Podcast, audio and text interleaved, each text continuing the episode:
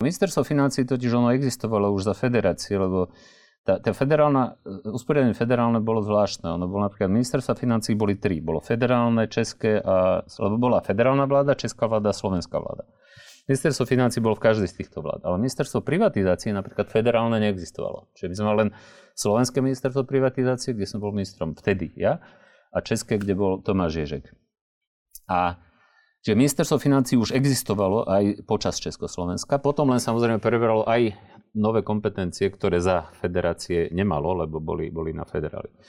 Ale najväčšie zmeny sa uskutočnili, e, myslím si, v rokoch 2003 a 2004, kedy som na konci roku 2002 som sa stal e, v druhej Zorindovej vláde ministrom financí. Predtým som bol 4 roky pod predsedom vlády, čiže ja som mal istý prehľad o tom, ako to ministerstvo funguje, lebo som v tej istej vláde fungoval. A mal som aj predstavu o tom, ako chcem zmeniť fungovanie toho ministerstva. Meniť fungovanie takejto zabehnutej veľkej inštitúcie je pomerne ťažké. Ja som zachytil aj vtedy, keď som túto ambíciu ohlásil, že tí starí matadorí na vtedajšom ministerstve financí, no takých tu bolo každý chce, ale ten systém ho potom svojou zotrvačnosťou proste zomele, že sa to nezmení. Takže vedel som, že to nebude ľahké, preto sme to začali robiť tak, že už koncom roku, v, na jesen 2002 boli voľby, už v decembri 2002 sme to rozbehli a rozbehli sme to tak, že som, poprvé som mal šťastie na veľmi kvalitných uh, najbližších spolupracovníkov, štátnym tajomníkom bol Vlado Tvaroška, ktorý je skvelý aj odborne, aj ľudský a myslím, že každý, kto ho pozná, to potvrdí. Za, ma- za eh, maďarskú stranu tam bol, tam bol uh, uh, štátny tajomník Podstránsky, ktorý bol tiež výborný. Mal som veľmi schopnú vedúcu úradu v tom čase uh, ministerstva, pani Červenákovú. A teda my sme tvorili tým, kde sme si povedali, že naozaj to ministerstvo chceme zmeniť. Bolo nám jasné, že ho, ne, že ho nezmeníme od stola, že to vyžaduje hlbokú analýzu a že budeme potrebovať pomoc odborníkov, profesionálov, ktorí vedia reštrukturalizovať, alebo majú skúsenosti aj medzinárodné v reštrukturalizácii veľkých inštitúcií. Vypísali sme medzinárodný tender na hĺbkový audit ministerstva, procesný, personálny, hľadiska agendy, hľadiska všetkého. Vyhrala ho nemecká firma Logica, ktorá so slovenskou, potom jednou poradenskou firmou spolu vlastne ten audit robili. Ale so zadaním našim, samozrejme, a v úzkej spolupráci s nami ako s vedením ministerstva. Ten audit ministerstva trval celý rok. Celý rok, e, začali ho teda niekedy začiatkom roka 2003 a počas roka 2003 prebiehal tento audit. Čiže oni zmapovali všetky procesy, všetky pracovné náplne všetkých zamestnancov, kompetencie ministerstva, jednoducho všetko. A na záver, na konci roka 2003 prišli s návrhom, ktorý my sme čiastočne v diskusii s nami vznikal, ale ešte sme ho čiastočne modifikovali. A na základe tohto návrhu sme znížili počet zamestnancov o 30% Dodnes si pamätám, že to bolo z 849 na 499 na 500, čiže nejakých z 850 na 500. Zároveň sme zrušili jednu úroveň riadenia, čiže tam boli aj oddelenia, odbory, sekcie, tak myslím, že tie oddelenia sa zrušili. A znížil sa aj počet sekcií na, na ministerstve. A od 1.1.2004 začalo ministerstvo pracovať o, podľa nových pravidel, novej štruktúre so zníženým počtom zamestnancov. Vtedy sa posilnil aj, on sa už predtým vytvoril, Inštitút finančnej politiky, ale posilnil sa, zvyšila sa jeho, jeho autonómia a my sme vlastne tie ušetrené peniaze, lebo tým, že sme ušetrili zhruba tretinu, 30 e, zamestnancov, tak ten mzdový fond, ja som časť toho ušetreného dal symbolicky aj naspäť do štátneho rozpočtu, len menšiu časť. A tú väčšiu časť ušetrených peniazí sme rozdelili medzi tých ľudí, ktorí ostali pracovať, s tým, že oveľa viac pre tých kľúčových ľudí, generálnych riaditeľov sekcií, tých expertov na Inštitúte finančnej politiky napríklad, Viem, že odvtedy, neviem, či je to tak ešte dnes, ale vtedy to bolo tak, že tí generálni riaditeľe tých najdôležitejších sekcií, rozpočtovej napríklad a daňovej, mali vyšší plat ako minister.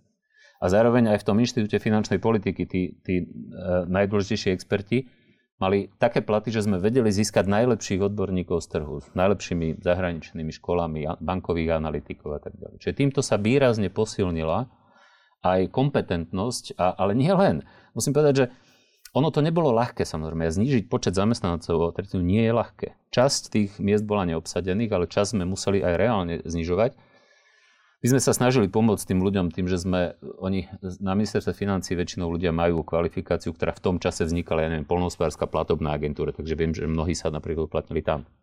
Ale kľúčové bolo, lebo predtým, tak keď sa nerobí nejaká reorganizácia a audit takýchto veľkých inštitúcií, tak ono to vzniká tak živelne, že príde nejaká nová agenda, stará odíde alebo aj neodíde a teraz dostanete sa do situácie, keď to nefunguje dobre.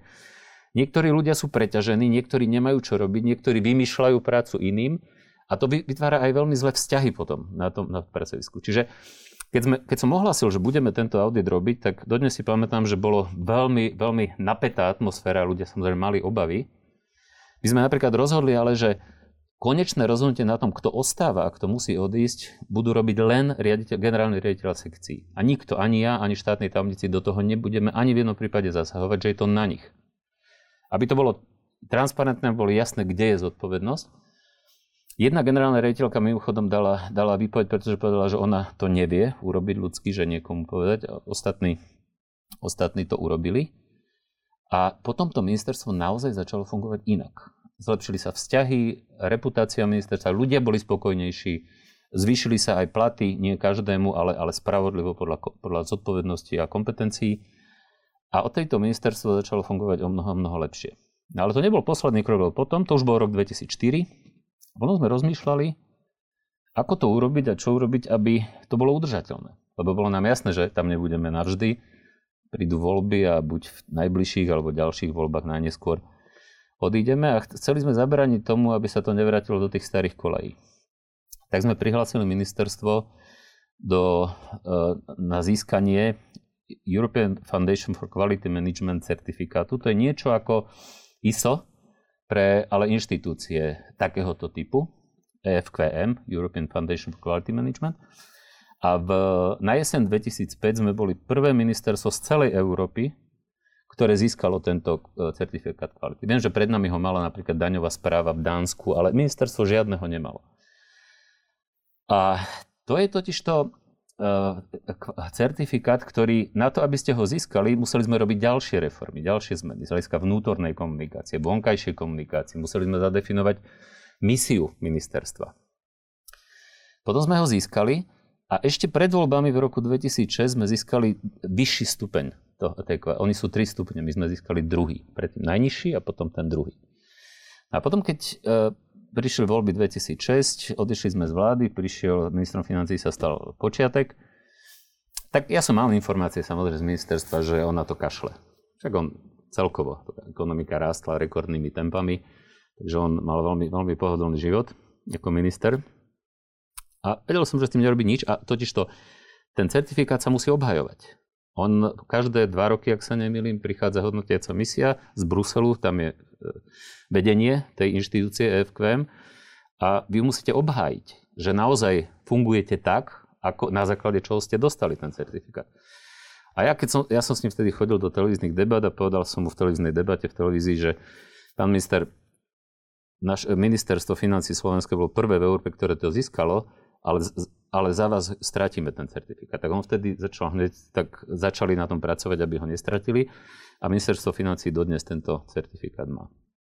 Čiže aj to je istý mechanizmus vytvárania tlaku na to, aby sa tá organizácia, aby, aby sa nezhoršilo jednoducho jej fungovanie. Toto tvrdí každý politik, že chce zefektívniť verejnú správu, avšak ide to veľmi ťažko. Asi viacero ministerstiev nemalo, e, nezískalo ani jeden certifikát, ani nemalo nejaký hĺbkový audit, ako malo ministerstvo financí za vás, či áno? Takto, ja som potom toto využil samozrejme, lebo to bolo v čase vstupu do Európskej únie. Pribúdala agenda rôzna. Spomínal som polnohospodárska platobná agentúra, Európfondy a všeličo.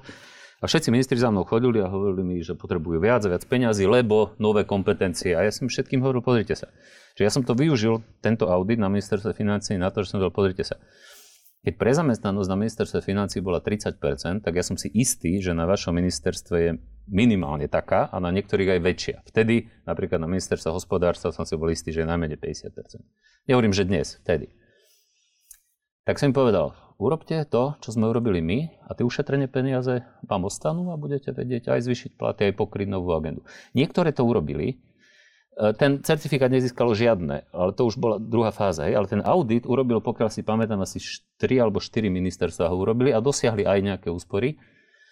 Pokiaľ si dobre pamätám, tak nie až také ako, ako my na ministerstve financí, ale, ale celkom, celkom viditeľné, viditeľný efekt.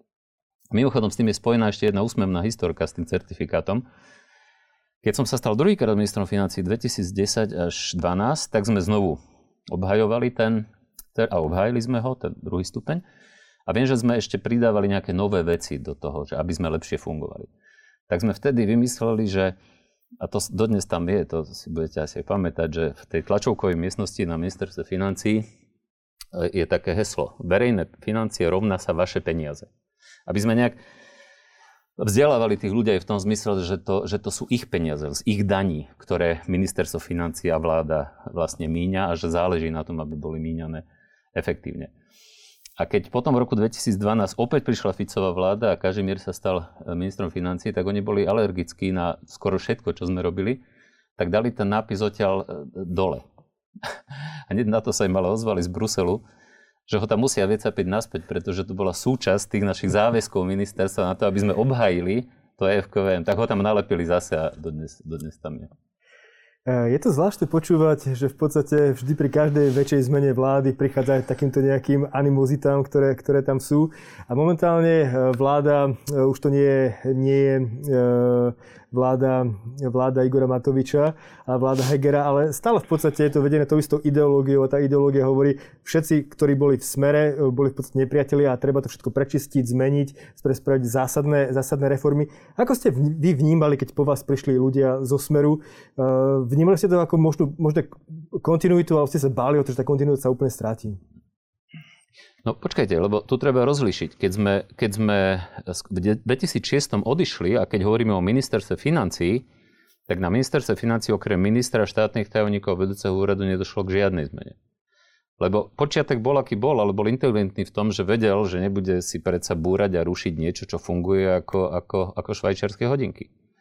Čiže on on ponúkal všetkým, aby tam ostali a väčšina z nich tam aj ostala. Však nakoniec to boli, to boli štátni úradníci, väčšinou okrem tých, ktorí boli priamo moji poradcovia alebo štát, ktorí boli na tých politických pozíciách. Okay? Čiže to je mimochodom aj dôkaz toho, že keď niečo zreformujete dobre a robíte to naozaj dobre a pokiaľ nepríde naozaj nejaký tupec, ktorý, ktorý, ktorý tam vymení všetko len preto, aby tam mali aj susedov alebo skomiaci, či odkiaľ bol ten, jeden z ministrov, tak je aj istota potom, že ak to robíte dobre, že by nemuselo dojsť k príliš veľkým zmenám. Hej? E, takže v tomto, v tomto zmysle si myslím, ani my, aj my, keď sme znovu prišli, tak znovu, keď v 2010, tak znovu odišiel len minister štátnej tajomnice a vedúci úradu. Ja som nevymenil, ja nepovedal, že by sa za môjho opätovného návratu vymenili nejakí, nejakí ľudia. Ja nehovorím, že to tak bolo všade. A viem, že na, na niektorých iných ministerstvách to bolo možno aj naopak. Ale možno aj preto, že bolo jedno. Viete, keď máte zle fungujúce nekompetentné ministerstvo, tak máte jedno, či tam máte niekoho z Komiatic alebo z Rashlavic.